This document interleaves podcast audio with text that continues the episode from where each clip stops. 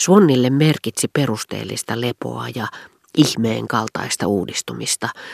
Swannille, jonka silmät, hienostuneet taiteen tuntijat ja älyn tapojen ja tottumusten tarkan huomioitsijan, hänen elämänsä nuivuus oli lähtemättömästi leimannut. Tuntea muuttuneensa ihmiskunnalle vieraaksi luontokappaleeksi, sokeaksi, johdonmukaiseen ajatteluun kykenemättömäksi, fantastiseksi yksisarviseksi mielikuvitukselliseksi olennoksi, joka vain kuulonsa kautta on yhteydessä ulkomaailmaan. Ja koska hän nimenomaan etsi pikkuteemasta suuntaa, jota hänen älynsä ei voisi seurata, hän tunsi huimaavaa päihtymystä, kieltäessään sisimmältä sielultaan kaikki järjen perustelut ja sulkiessaan sen aivan yksin sävelten määrittelemättömästä seulasta juoksevaan käytävään. Hän alkoi ymmärtää ja tuntea, miten paljon tuskaa ja salaista rauhattomuutta tämän ihmeellisen sävelmän perukoille kätkeytyi, mutta ei kyennyt kärsimään siitä. Mitä väliä sillä, vaikka se väittikin rakkautta hauraaksi. Hänen omansa oli vahva ja voimakas. Hän leikitteli siitä säteilevällä murheella, jonka tunsi hyökyvän ylitseen, mutta niin kuin hyväilyn, joka muutti syvemmäksi ja suloisemmaksi hänen onnen tunteensa. Hän pyysi odettaja soittamaan sen kymmenen, kaksikymmentä kertaa ja vaati, että tämän oli samalla kaiken aikaa suudeltava häntä. Suudelmaa seuraa toinen. Miten luontevasti ne syntyvät rakkauden ensi aikoina.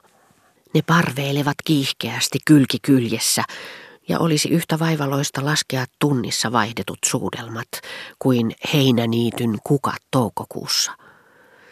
Odet oli silloin herkeävinään ja sanoi, mutta kuinka minä voin soittaa, jos sinä koko ajan pidät minusta kiinni. En voi tehdä kaikkea yhtä aikaa. Sinun täytyy valita, joko minä soitan sonaatin tai sitten hyväilen sinua.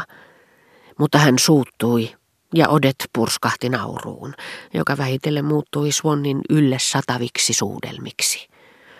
Tai jos Odet oli huonotuulisen näköinen, hän muisti, että nuo kasvot olivat kyllin arvokkaat esiintyäkseen Botticellin Mooseksen elämässä, johon hän ne sijoitti. Hän taivutti mielessään odetten kaulaa aavistuksen verran ja maalattuaan kaiken huolellisesti kalkkivärein 1400-luvun sikstiiniläiskappelin seinään, ajatuskin siitä, että nuori nainen oli kuitenkin lähettyvillä, nykyhetkessä, pianon ääressä valmiina suudeltavaksi, maattavaksi, ajatus siitä, että tällä oli aineellinen hahmo ja oma elämänsä, hämmensi ja kiihdytti häntä niin, että hän kävi käsiksi tähän Botticellin neitoon sumenevin silmin, suupielet kiristyen kuin pedolla, ja ryhtyi nipistelemään uhrinsa poskia. Kun hän vihdoin lähti käytyään sitä ennen vielä kerran suutelemassa neitoaan, koska oli unohtanut kätkeä muistiinsa joitakin tämän tuoksun ja kasvojen ominaispiirteitä, hän kotimatkalla vaunuissaan siunasi odettea, joka salli nämä jokapäiväiset vierailut.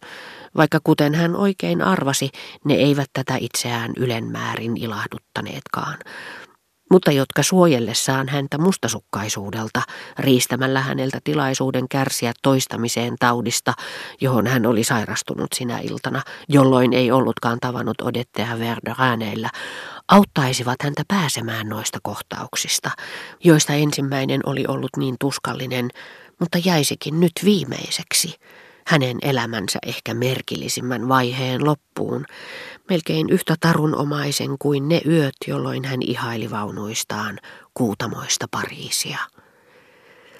Ja kun hän paluumatkalla havaitsi, että taivaan kappale oli muuttanut asentoaan häneen itseensä nähden ja suorastaan kosketti taivaan rantaa, hän aavisti rakkautensakin tottelevan muuttumattomia luonnonlakeja, ja aprikoi, kestäisikö tämä nykyinen vaihe vielä kauankin, vai näkisikö hän kohta mielikuvituksessaan rakkaitten kasvojen loittonevan kauas, toisarvoiseen asemaan, valmiina sammuttamaan säteilevän viehätysvoimansa.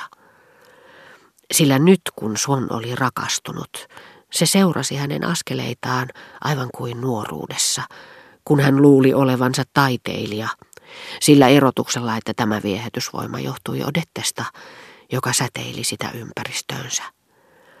Hän tunsi sisimmässään syntyvän nuoruusvuosien innoituksia, jotka pintapuolinen elämä oli karkoittanut, mutta niitä leimasi kaikkia tietyn henkilön painama merkki.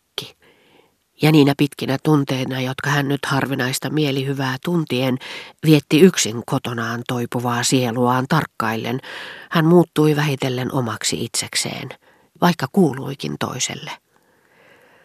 Hän kävi Odetten luona vain iltaisin, eikä tiennyt mitään tämän päiväohjelmasta sen paremmin kuin menneisyydestäkään. Eikä hänellä ollut käytettävissään edes niitä alkeellisia henkilötietoja, jotka auttavat meitä kuvittelun alkuun ja saavat tiedon halumme liikkeelle. Niinpä hän ei tullut ajatelleeksikaan Odetten menemisiä tai tulemisia, eikä edes tähän astista elämää. Hän tyytyi vain hymyilemään, muistaessaan, että muutama vuosi sitten, kun hän ei vielä tuntenut Odettea, hän oli kuullut puhuttavan jostakin naisesta, jonka hänen muistikuviensa mukaan täytyi olla Odet, niin kuin ainakin kevytkenkäisestä puolimaailman naisesta, jollaisen yhteydessä hänen mieleensä tuli vieläkin, koska hän oli ollut tekemisissä kurtisaanien kanssa kovin vähän, se ehdoton ja läpeensä paheellinen luonne, jolla heidät oli pitkäksi aikaa merkinnyt tiettyjen kirjailijoiden mielikuvitus.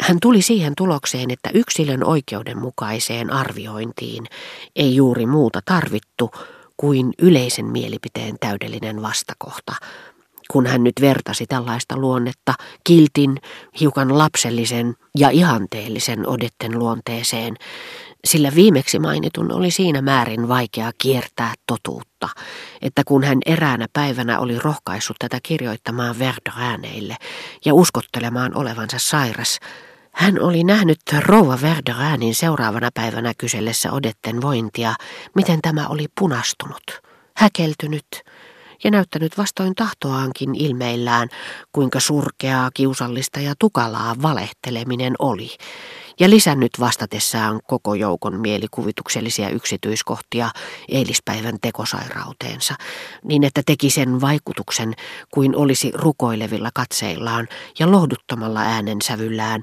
pyytänyt anteeksi sanojensa petollisuutta.